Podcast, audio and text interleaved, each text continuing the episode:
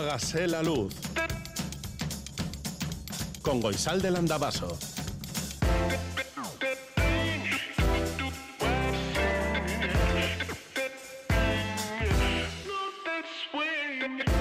Kaixo egunon guztioi goizeko zazpiak eta bos minutu dira otxaia, otxoia edo zezeia. He encontrado cantidad de nombres para denominar este mes en euskera. Ilchiki, Bandai, Otzair, un montón.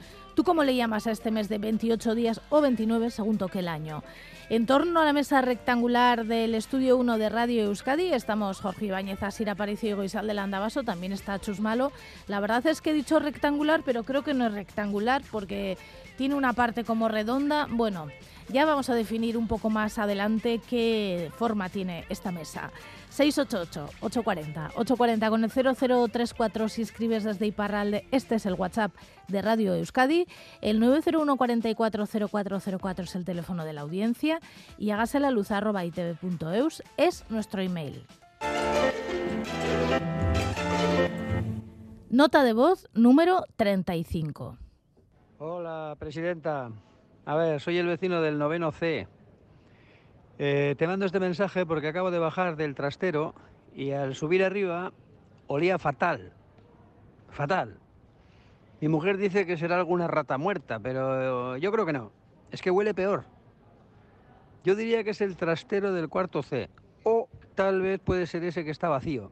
El que no es de nadie. Bueno, ya sabes, eh, no es de nadie y es de todos. Ya sabes cuál te digo. He intentado abrir la puerta, pero está cerrada con llave la llave maestra la tienes tú, ¿no? O, la tiene el presidente anterior. Uno de los dos la tenéis que tener. Bueno, ya me dices, que ya sabes que soy bombero y a una mala eh, puedo ayudar.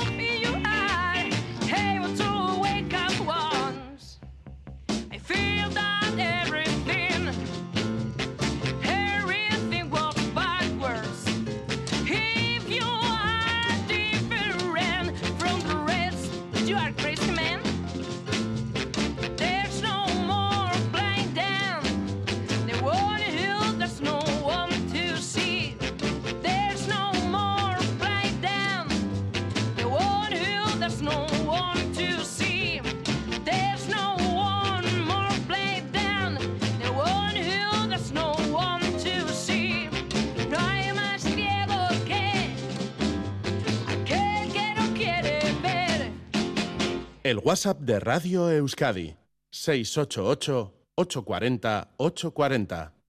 Hágase la luz.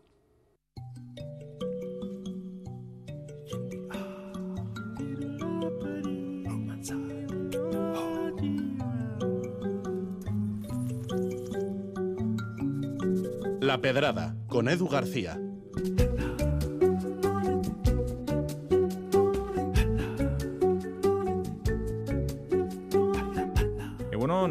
Hoy al despertarme me ha venido a la cabeza un viejo chiste, bueno, tan viejo como malo, de esos que se les cuenta a los niños en modo adivinanza y que suelen tener una respuesta tan absurda como su planteamiento. Ha sido el de, ¿cómo meterías cinco elefantes en un 600? Claro que a lo mejor hay gente que está escuchando este de desvarío y no sabe lo que es un 600. Bueno, era un coche muy pequeñito, un SEAT, que se empezó a vender a finales de los años 50 del siglo pasado. Todo un símbolo de poder para la época, ¿eh? porque aquel simpático utilitario Costaba un ojo de la cara para los sueldos que se estilaban en aquellos años. Un huevo con ruedas donde podías meter media casa y la mitad de la otra media. Y por supuesto, los cinco elefantes del chiste.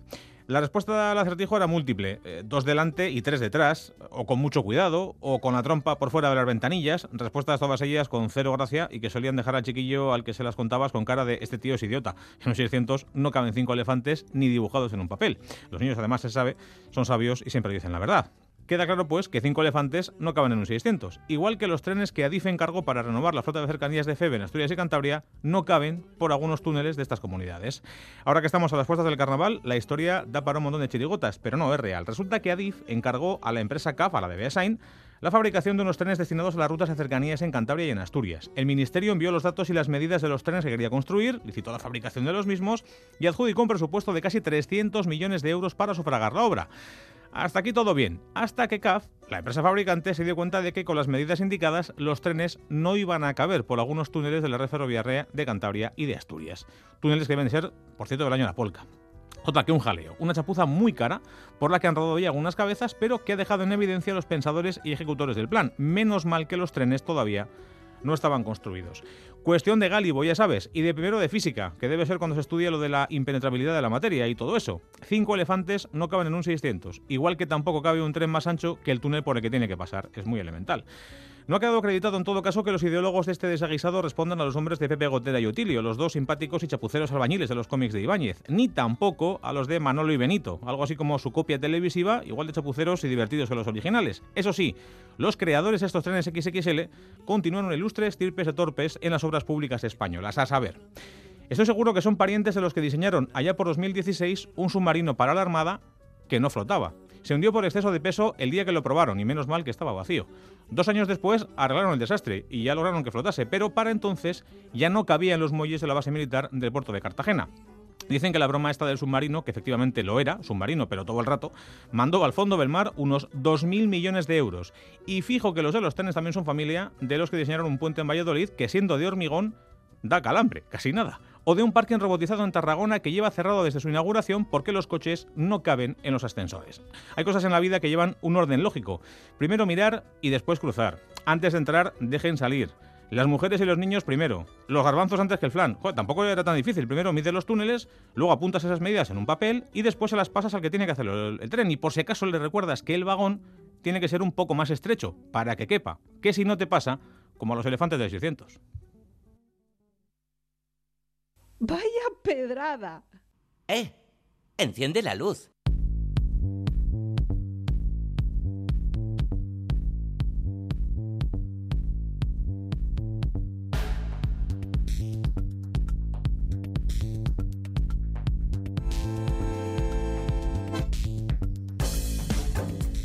Hacer un atlas de la arquitectura gracias a personas que se dedican al mundo de la arquitectura o del urbanismo es un lujo y en Hágase la Luz poco a poco vamos ocupando chinchetas en este mapa diferente.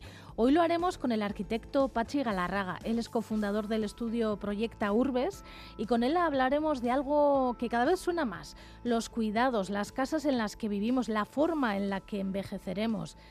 Pachi Galarraga, Caixo Gunón. La pandemia evidentemente ha cambiado muchas cosas en la vida de todas las personas que hemos pasado esta pandemia. En algunos casos ha acelerado lo que ya estaba en camino y una de las cosas es las casas en las que vivimos, las maneras de envejecer más allá de las residencias. Esto ya en Europa cada vez lo tienen más claro, ¿no? Sí, y aquí también. ¿eh? Ya, ya se le está empezando a dar vueltas a este tema de una manera cada vez más notable. Es decir, en los últimos cinco años la emergencia que ha cobrado este, no vamos a decir problema, pero este reto es importante. Es destacar cómo en el enfoque se ha incorporado la cuestión de, oye, no todo va a poder ser a base de residencias. Si te parece, para comenzar esta conversación me gustaría que nos hablaras del cohousing, que es algo, una palabra que cada vez nos suena más. sí, sí, formaría parte de la solución. Es decir, es un modelo que en el fondo pues lleva presente en diferentes países, es verdad que va por países un poco el asunto. En Europa pues igual los países más al norte escoge, es una opción, ¿no? Que, en el cual un grupo de personas decide ponerse a vivir de una manera más comunitaria, digamos, compartiendo algunos espacios, recursos, tiempos, y esa mirada pues se ha incorporado a la fase final de la vida muchas veces. Se toma una decisión, hago un cambio en mi vida, dejo la vivienda habitual y apuesto por otra manera de vivir. Como digo, es una parte de la solución, pero no es la solución. Así como las residencias tampoco son la solución.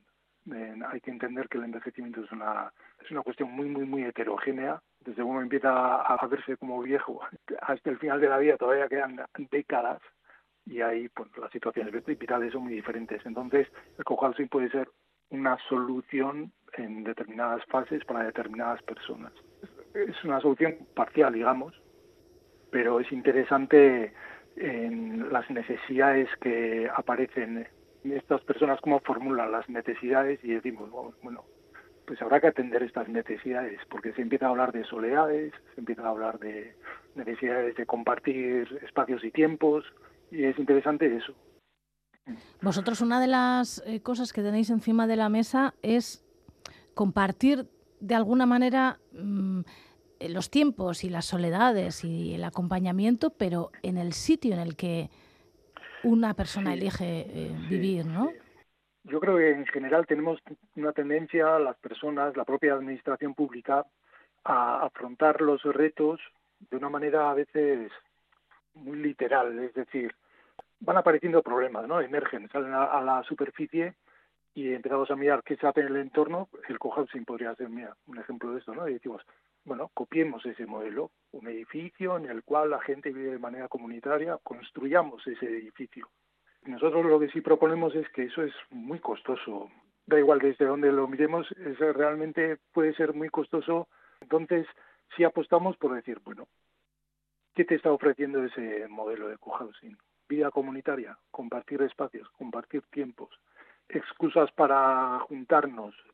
¿Por qué no podemos hacerlo con lo que tenemos? Si es que tenemos barrios en los que estamos vivimos en una vida intergeneracional. Tenemos plantas bajas que muchas veces han caído en desuso y están vacías y podrían albergar espacios comunitarios, comedores comunitarios, una biblioteca. ¿Por qué no activamos este barrio y lo entendemos pues como un cohousing extendido, ¿no?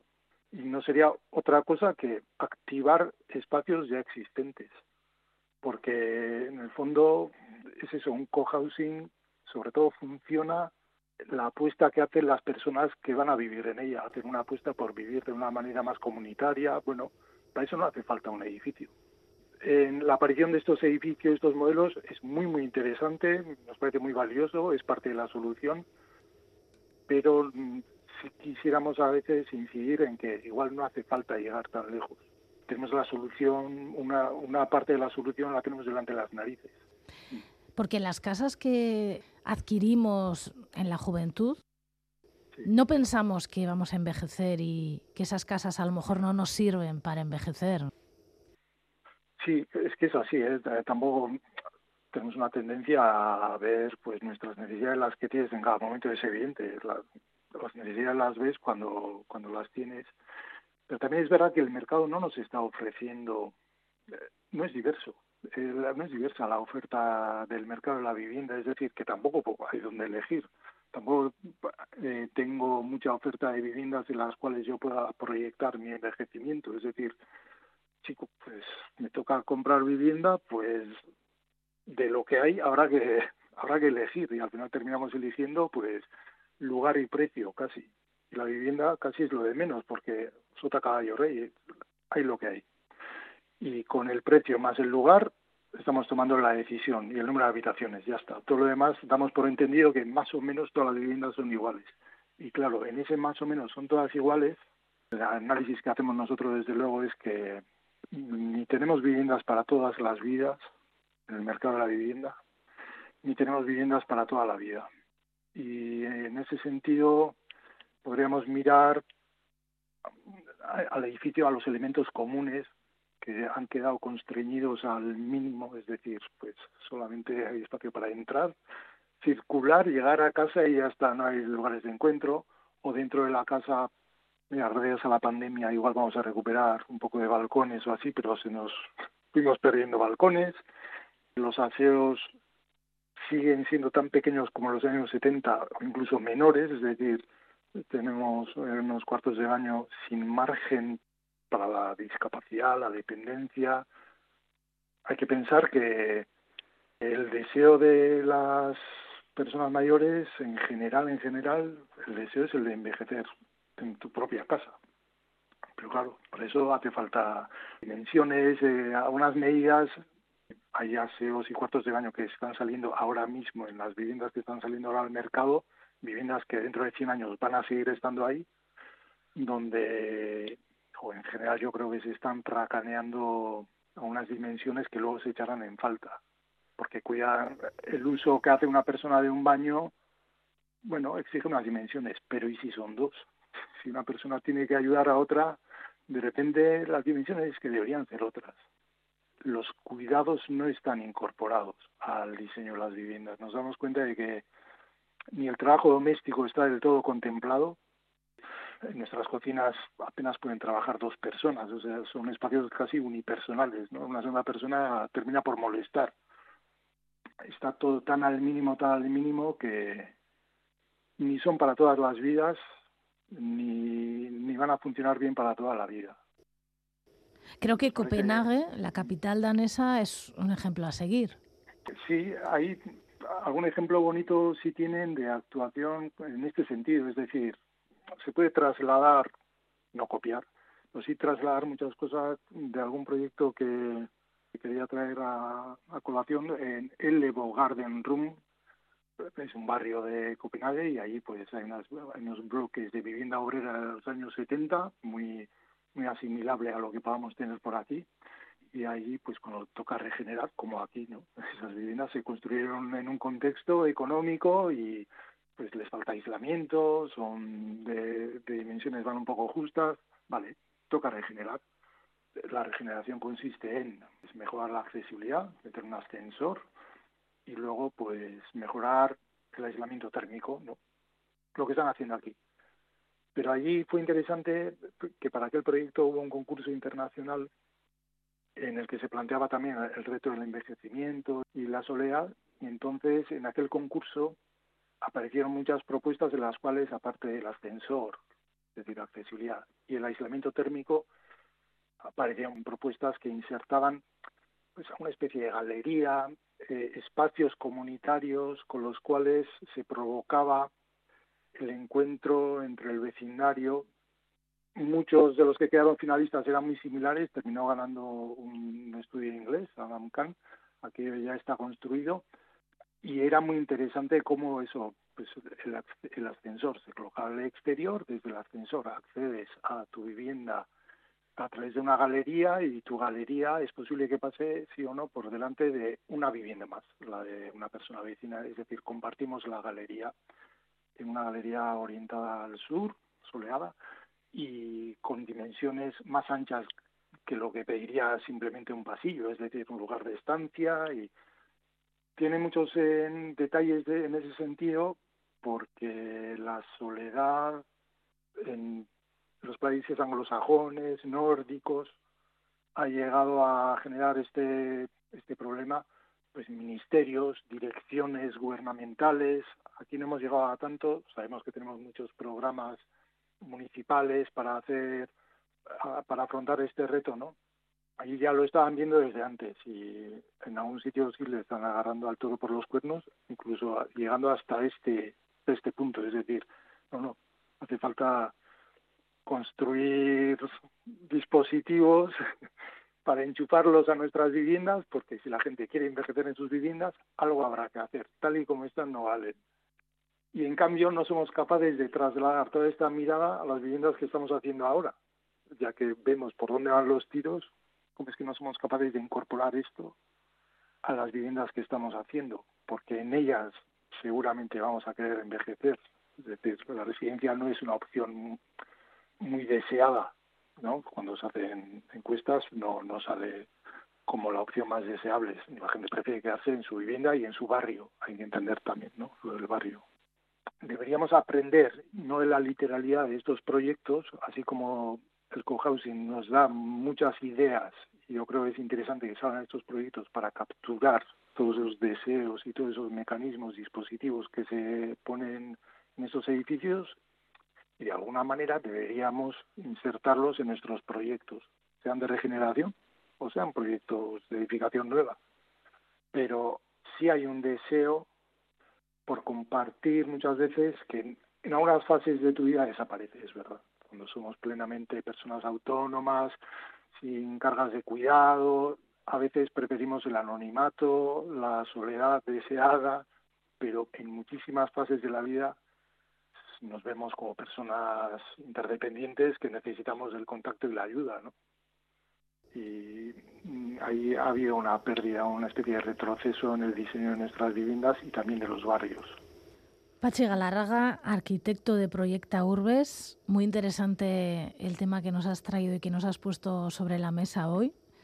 Seguiremos hablando porque yo creo que todos estos temas están sobre muchas mesas y me imagino que hay mucha gente pensando y dándole vueltas a la cabeza cómo vamos a buscar una solución para, para los próximos años, ¿no? bueno, según nos vaya tocando y lo vivamos de más de cerca, pues iremos valorando más algunas cosas. Claro, es eso, pues hasta que no te toca o no lo ves cerca, tampoco lo, lo determinas de importancia. Claro, claro. Sí, sí, sí. Benetan eskerrik asko. Bai, bueno, ez horregatik, zuri.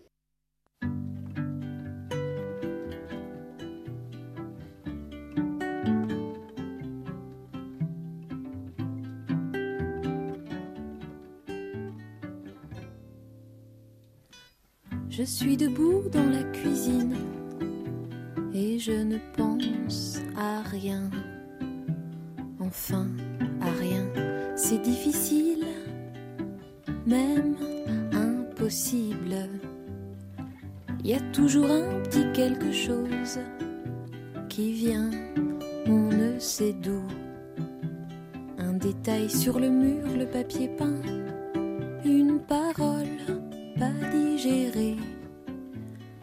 on voudrait avoir la tête vide, ça nous vient comme ça. Je voudrais dormir. Je suis debout dans la cuisine et je ne pense à rien. Enfin, à rien, c'est difficile, même impossible. Il y a toujours un chose qui vient, on ne sait d'où. Un détail sur le mur, le papier peint, une parole. Quand on voudrait avoir la tête vide, ça nous vient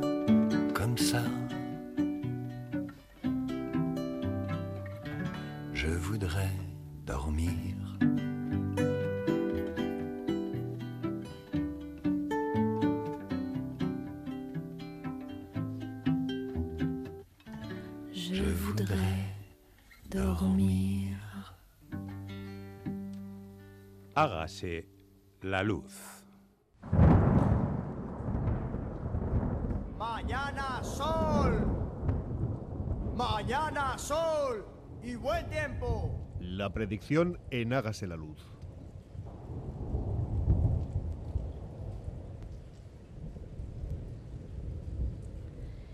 Según Euskalmet, este sábado lucirá el sol durante toda la jornada. El amanecer será frío y se esperan heladas en el interior, que serán localmente moderadas. Y en algunos puntos de la costa, los termómetros también registrarán valores negativos. El viento del sureste se intensificará y se hará notar sobre todo en zonas altas. Así, durante el día las temperaturas se recuperarán y ascenderán algo más, sobre todo en la vertiente cantábrica y en los lugares de Álava, donde el viernes la niebla fue persistente. En general, oscilarán entre los 10 y 15 grados. Las temperaturas de nuestras capitales en estos momentos son, esto parece Escandinavia o así, un grado bajo cero en Bayona, 3 en Bilbao, 0 en Don Iván Garasi, 1 en Donostia, 6 bajo cero en Gasteiz, 4 bajo cero en Iruña y 1 bajo cero en Maule. Y en otras ciudades hay 6 grados en Reykjavik, 3 bajo cero en Montreal y en Florencia, 7 en Lisboa, 2 en Madrid, 3 en París, 9 en Edimburgo, 8 en Barcelona, 6, eh, 6 en Barcelona, perdón, 8 en Londres, 4 en Berlín, 3 bajo cero en Moscú, 6 en Bruselas, 8 en Nueva York y 32 en Canberra. Las estaciones de esquí. Aret San Martín Goarría está abierta, tiene 11 remontes en marcha, 27 kilómetros preparados, entre 80 y 160 centímetros de nieve fresca. El riesgo de aludes es de 2 sobre 5 y hace frío y hará frío, pero cielos azules. En Iratiabodi está abierta también 38 kilómetros de pista, 5 circuitos preparados y previsión de frío para hoy. Y en la Rabelagua, que también está abierta, hay 31 kilómetros de pista, entre 30 y 150 centímetros de nieve polvo dura, 12 circuitos abiertos y previsión de temperaturas bajo cero, pero como decimos, con cielos despejados. Las auroras boreales, hay muchísima actividad boreal hoy en Islandia, en el sur de Groenlandia, en Canadá, en Alaska, en Quebec y fíjate, también en Ternua. La temperatura del agua en la costa del Golfo de Vizcaya es de 12 grados, la altura de, la, de, las olas en la costa del Golfo de Vizcaya entre metro y medio y dos metros. Y hablando de olas, estamos en La Galea, aquí tiene su sede Salvamento Marítimo y no, de momento no vamos a... Ah, sí, sí. Hola, Egunón. Opa, Egunón, ¿qué tal? ¿Cómo está la mar? Pues está bastante bien. Mira, para toda la franja de la costa de Vizcaya y Guipúzcoa, la previsión para hoy es de vientos del este-sudeste de fuerzas 3 a 5 y eh, estado de la mar marejadilla a marejada. Y también hay mar de fondo del noroeste de 2 a 3 metros, pero disminuyendo a lo largo del día a una altura de 1 a 2 metros. En cuanto a las mareas, eh, ahora hay para y pleamar con altura 3,84 la siguiente será a las 8 de la tarde aproximadamente, con altura de 3,61. Y entre las dos habrá una, entre estas dos pleamares hay una baja mar a las 2 menos 10 de altura, 2 menos 10 de la tarde, de altura 1,06 metros. Pues es que ricasco, que pases un buen día. Venga, lo mismo. Agur. Anda bien, agur.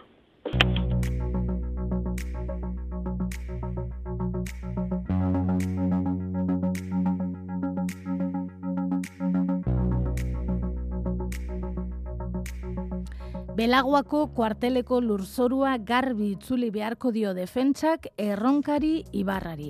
Este es uno de los titulares de hoy de Arguía. Según cuentan las autoridades del Valle del Roncal, cedieron en 1980 unas tierras al ejército español hasta 2005. Cuando llegó la fecha, la Armada Española se fue del lugar, pero según denunciaron en su día las autoridades del Valle del Roncal, dejaron todo, como se diría coloquialmente, patas arriba y han pasado años exigiendo la limpieza del lugar hasta que un juzgado les ha dado la razón a las autoridades del Valle del Roncal. Las imágenes de los rescates de Turquía y Siria tras los devastadores terremotos que han dejado miles de personas muertas están en prácticamente todos los diarios, pero hay muchas más cosas. Por ejemplo, la portada de Liberación de hoy me ha gustado. Dos hombres bajo un titular que dice La luz de miel, que es un juego de palabras entre la lucha de miel y la luna de miel para reflejar el buen entendimiento actual de estos dos hombres que son dos representantes sindicales, Philippe Martinet y Logan Berger, en sintonía los dos contra la reforma de las jubilaciones que quiere legislar el gobierno francés. Y esa sintonía de amistad de alguna manera también se refleja en Le Figaro que titula Berger y Martinet frenan a Macron tras su llamamiento a, a la responsabilidad. En Iparraldeco Itza han entrevistado a Shan Kurucharri. Él es el responsable de Surlan, una empresa de construcción y carpintería que está ubicada en Baigorri, y él acaba de ser nombrado presidente de la Federación de Carpinteros de Francia y dice: "Gure ofizioak aldatu dira, tresnak badira errezago lan egiteko." En Infolibre dan cuenta del fallecimiento del director de cine Carlos Saura a los 91 años y titulan El cineasta total que filmó hasta el último suspiro. Y hablan con Vanessa Marimert, que es montadora de su última película, y dice, era el más moderno de todos, nunca perdió la curiosidad, eso le hacía estar más vivo que nadie. También recogen la información de Guardian, El Correo, Deia, Diario de Navarra, La Vanguardia de Cataluña y France Info, entre otros. En caseta.eus muestran las cinco propuestas para decidir cuál será el cartel anunciador de las fiestas de Bayona de este año. En la Libre se hacen eco de los premios musicales Victoire de la Musique, que ha dejado varios ganadores, entre ellos Stromae, que se ha llevado el premio a la mejor canción por L'Enfer y al mejor disco por Multitud.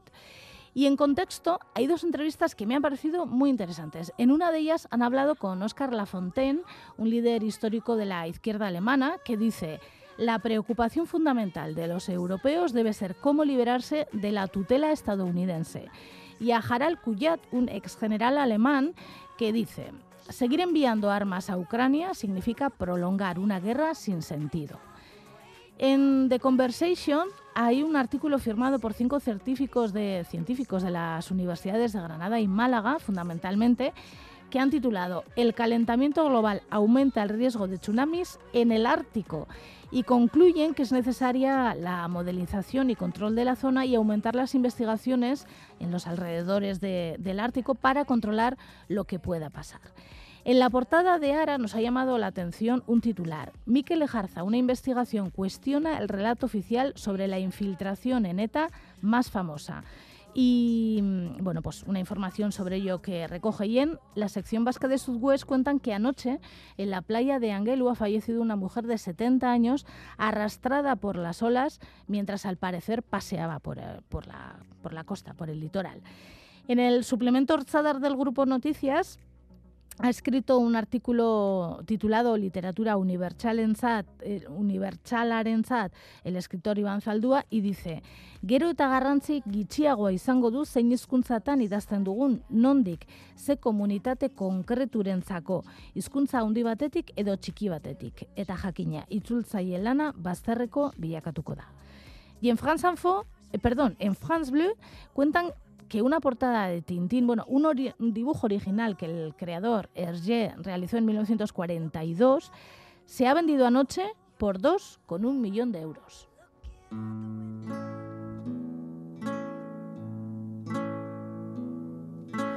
Voy a cuidar mi casa, voy a limpiarla toda, voy a cambiar el foco, verlo de otra manera Voy a adorarme tanto, mucho ahora que lo sé. Tú no supiste quererme así que yo me voy a querer.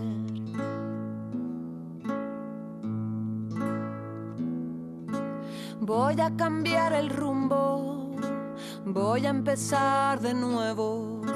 Voy a salir sonriendo en la foto del recuerdo. Voy a rescatar de nuestra historia lo mejor. Pero no supiste quererme así que yo me voy a querer. Sé muy bien de la belleza que fuimos. Todo lo que se abrió cuando nos vimos.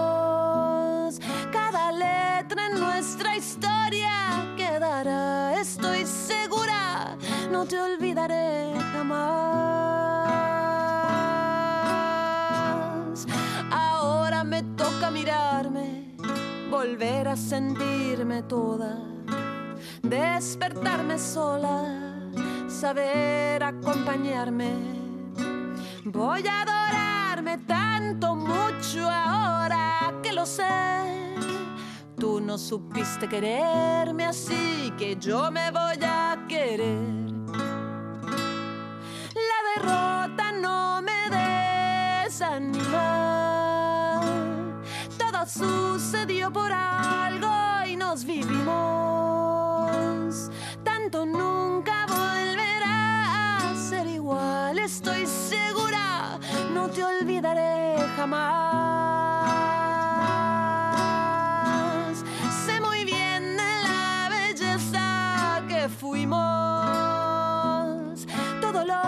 Como cuando nos vimos.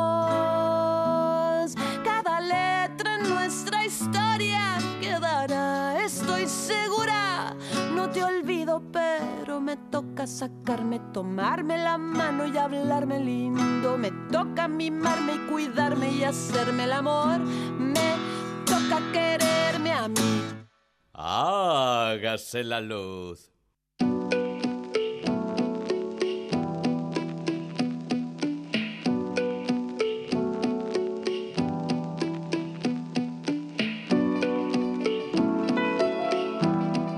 Desde que las mujeres tienen como oficio algunos deportes como el fútbol, el piragüismo, voleibol o el tenis, por mencionar algunos, uno de los temas que se ha colocado en la mesa, sobre la mesa, es la maternidad. ¿Cómo puede una mujer que profesionalmente se dedica al deporte hacer un parón en el ejercicio de su profesionalidad para ser madre y luego continuar? Este es el tema que nos ocupará los próximos minutos con nuestro compañero de TV Kirolak, Nashari Altuna. Kaixo Nashari Egunon. Baitas bellere. Antes la maternidad en el deporte femenino suponía el abandono completo del deporte, al menos profesional, por parte de la madre. ¿Eso ha cambiado o está cambiando? Pues mira, eh, recuerdo que hace ahora 10 años, eh, trabajando en un documental sobre la evolución del fútbol femenino en Euskal Herria, preguntaba a una persona responsable de un equipo eh, si el tema de la maternidad en el deporte era un tema de conversación o si existía alguna inquietud al respecto. Y le sorprendió la, la pregunta, nunca se la habían hecho. Aquello daba a entender que no era un tema de debate por diferentes razones. La principal quizás porque el fútbol entonces no era profesional. Las futbolistas carecían de una cobertura en forma de convenio colectivo que ahora por primera vez sí existe. Y por ello se están produciendo situaciones que entonces hubieran sido impensables. La respuesta entonces fue que un embarazo cortaría la carrera deportiva de la futbolista y ese parón se planteaba casi como definitivo. Por ello, eh, si alguna jugadora quería dar ese paso en su vida, aguantaba hasta el final de su periplo futbolístico, algunas veces para dar por terminada su trayectoria deportiva en la élite, aunque en este caso fuera amateur, en aquella época el fútbol no era profesional. Y con el paso de los años, sobre todo al ser eh, ahora actividad profesional, con una legislación laboral definida, pues la situación ha cambiado y estamos conociendo historias realmente muy bonitas y ejemplares. Eh, la persona de la que hablaba antes eh, me comentaba entonces que en la sociedad cada vez se estiraba más la edad de la maternidad y ello daba la posibilidad de, alargar la actividad deportiva hasta una edad, digamos, razonable. Siempre eh, se ha pensado en general, eh, tanto en hombres como en mujeres, que entrados en la treintena comenzaba el declive físico. Pero curiosamente en los últimos años estamos eh, viendo que en, muchos casos a partir de los 30, 35 eh, hay cantidad de deportistas que comienzan a dar lo mejor de sus carreras y se están produciendo casos realmente interesantes eh, con futbolistas de renombre que vuelven a su mejor nivel. Una de ellas podría ser Sara Bjork. Este caso precisamente es una de las razones por la cual ponemos encima de la mesa el tema de la maternidad en el deporte de élite. Hace unos días eh, la futbolista islandesa Sara Bjork Gunnarsdottir escribía en un diario sobre la experiencia que vivió en su anterior equipo, el Olympique de Lyon. Eh, La futbolista llegó al club en 2020 y después de ganar todos los títulos posibles en su primera temporada, se quedó embarazada. Al principio ella decía sentir preocupación eh, por cómo reaccionarían en el, el vestuario y sobre todo los dirigentes del club.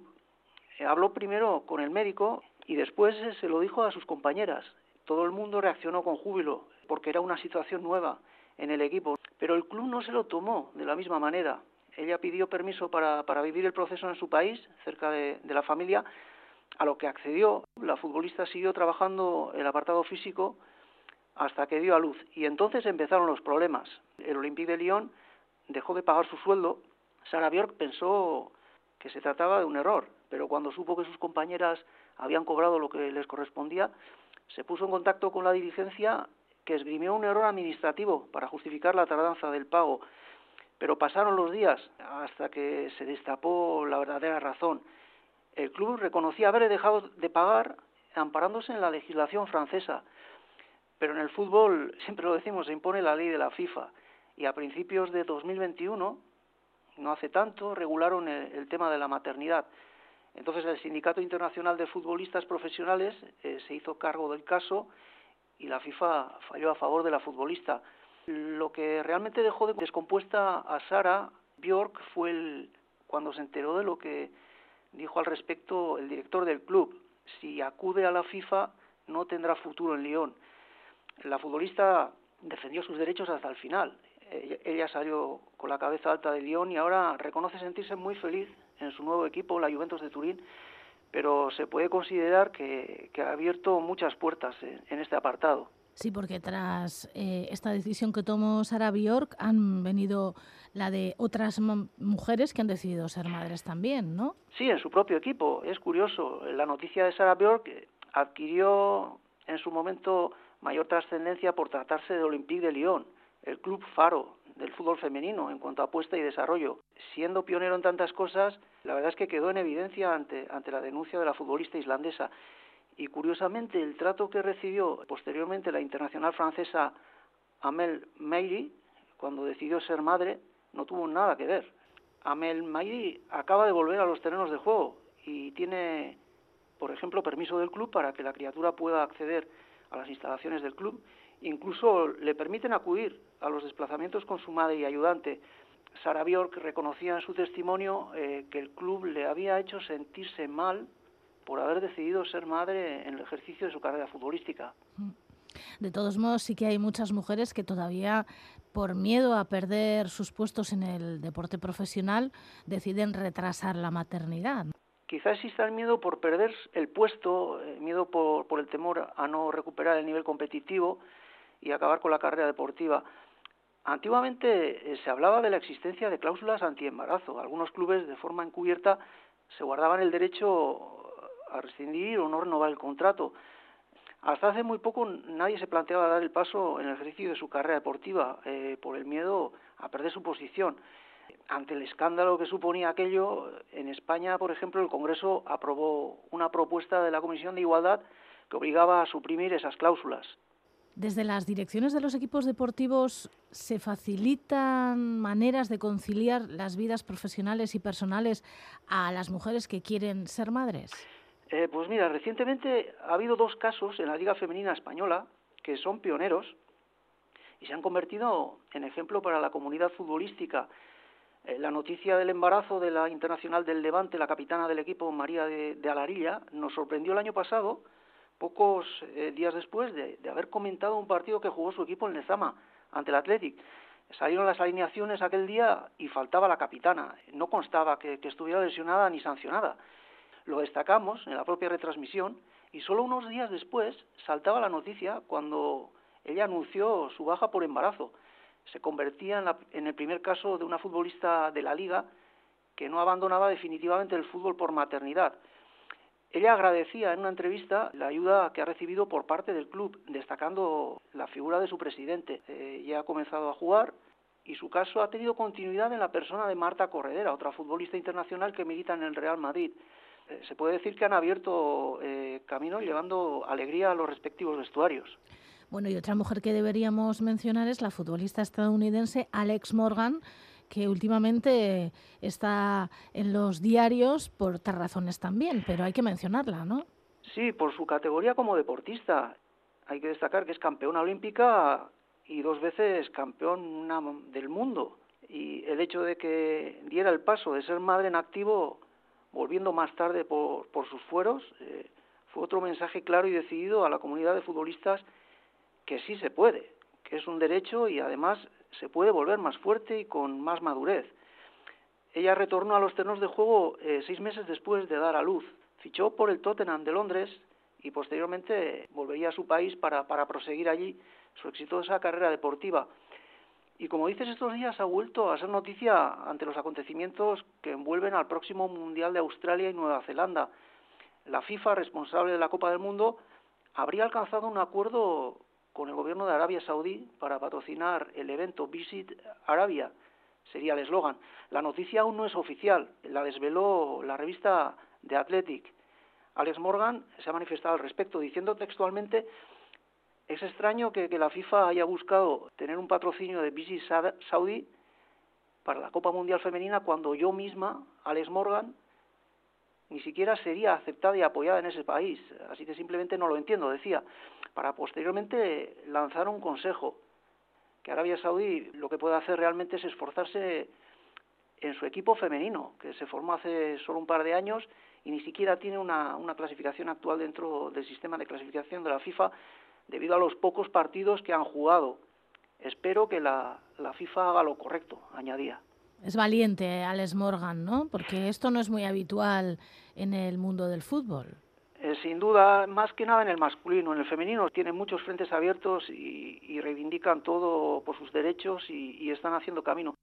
Nasari, ¿te parece que es más sencillo todo esto en deportes profesionales de equipo que en los individuales? En cuanto a posibles trabas o inconvenientes para, para volver a la competición en las mismas condiciones, quizás sí. En el caso de que estén consideradas como profesionales y tengan un convenio la FIFA lo recoge en su normativa. Los deportes individuales dependen más de, los patrocinadores, las ayudas en forma de becas que puedan tener las deportistas y los premios que perciben por sus resultados. Pero en muchos casos las deportistas que compiten a título individual siendo élite no son profesionales y tienen que compaginar su actividad deportiva con la vida laboral. Al tema económico, en este caso se suma la conciliación entre deporte, trabajo y familia hay deportistas en esa situación que son un ejemplo de vida. Pero es verdad que hay muchas mujeres que tras ser madres han vuelto y han hecho sus mejores marcas, ¿no? Sí, y realmente son casos realmente extraordinarios. Todas ellas cumplen las, las características que comentaba anteriormente y son casos cercanos, además. Mediáticamente, quizá el caso de, de Mayalen Choraut tuvo mucho eco, con las particularidades que antes comentaba y los sacrificios eh, que suponen, consiguió la medalla de oro en los Juegos Olímpicos de Río después de ser madre. Y en el siguiente ciclo olímpico se propuso volver a intentarlo, logrando la medalla de bronce en la Olimpiada de Tokio, un ejemplo absoluto.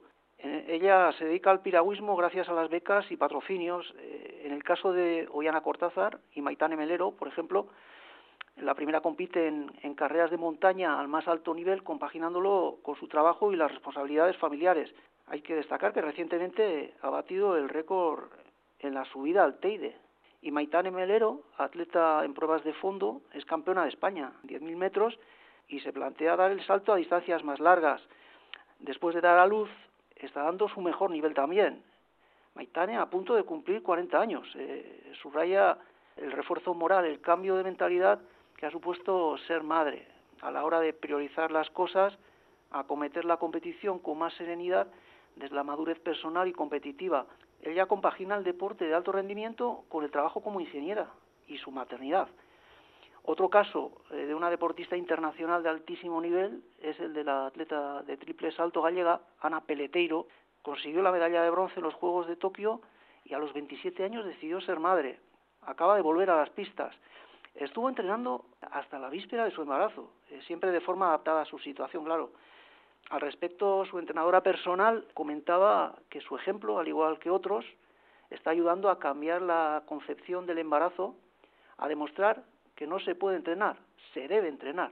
Hay hombres que piden una baja de paternidad para hacerse cargo de las criaturas. En este sentido, eh, ha habido dos casos pioneros en las últimas fechas. En Linares, equipo de la primera federación, lo que vendría a ser la segunda división media antaño, su entrenador, Alberto González, acordó hace varias semanas con el club alternar su presencia en los entrenamientos con el teletrabajo. Él está en trámites de separación con su pareja y el técnico de Linares tiene que estar en Málaga con sus hijas en semanas alternas y el club le ha dado la posibilidad de trabajar desde casa la semana que no esté presente en el campo de entrenamiento y en el propio partido. Su hermano se encarga del trabajo de campo y hay que decir que el club ha apoyado al técnico en todo lo necesario. Y en el fútbol femenino, la entrenadora del Madrid Club de Fútbol Femenino, María Pri, ha hecho un paréntesis en su actividad deportiva para ayudar a su pareja a trasladar a luz trillizos.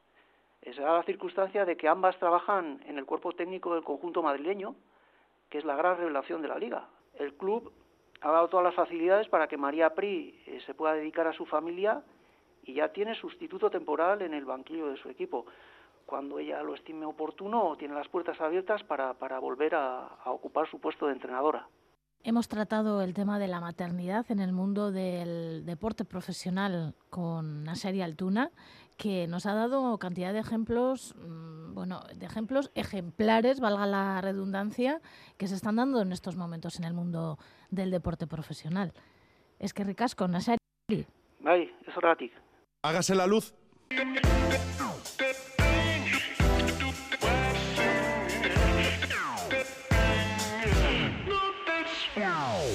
Cinco minutos para las ocho de la mañana. Acaba de llegar Irache Martínez, que, es quien tomará el relevo y el testigo de la información en Radio Euskadi a partir de las ocho de la mañana. Hasta entonces, varias cosas que tenemos que escuchar. Una, a Saray Robles, que nos va a cantar un bercho. Y otra, a Nari, que nos va a cantar una canción muy difícil de escuchar si no es en directo. Así que eh, se ríen, se ríen por aquí. Tendréis que ir a conciertos para escucharla con mejor sonido. Bueno, que es un buen sonido, ¿eh? Pero quiero decir que es difícil porque no está grabada. A ver si la graba. Es una gran canción, una versión de una canción de Bob Dylan. Bueno, la vamos a escuchar.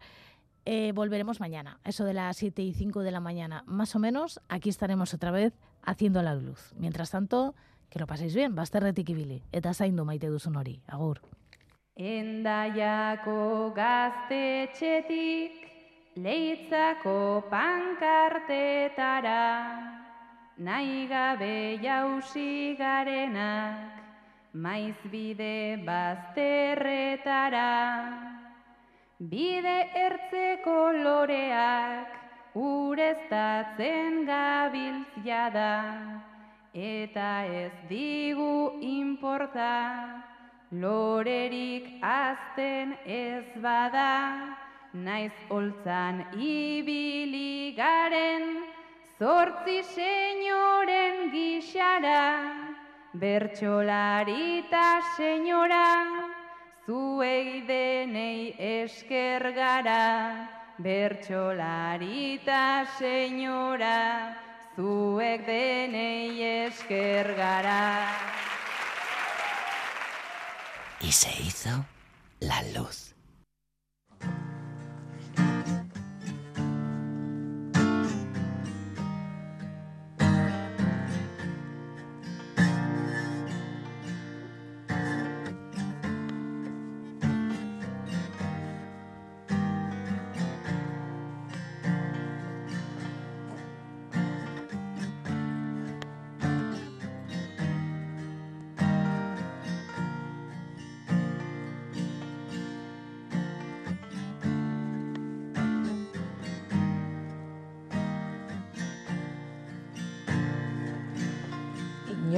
bazoa ziparra aldera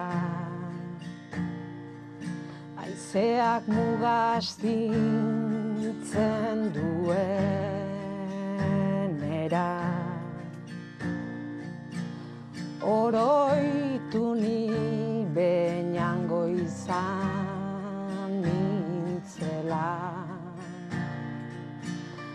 Han bizi baita ene maite minena, minena, minena. Inoiz basoa zelur maluten garaian udara erreketan izoztean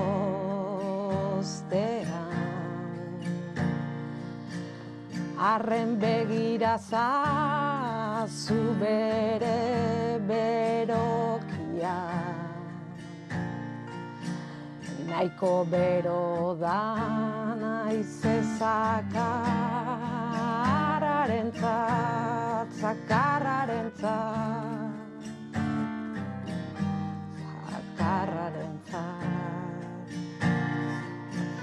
Arren begira zazuen begientza Bere hile luzea oraindik luze da. Gizkurrero hortzen zaion bular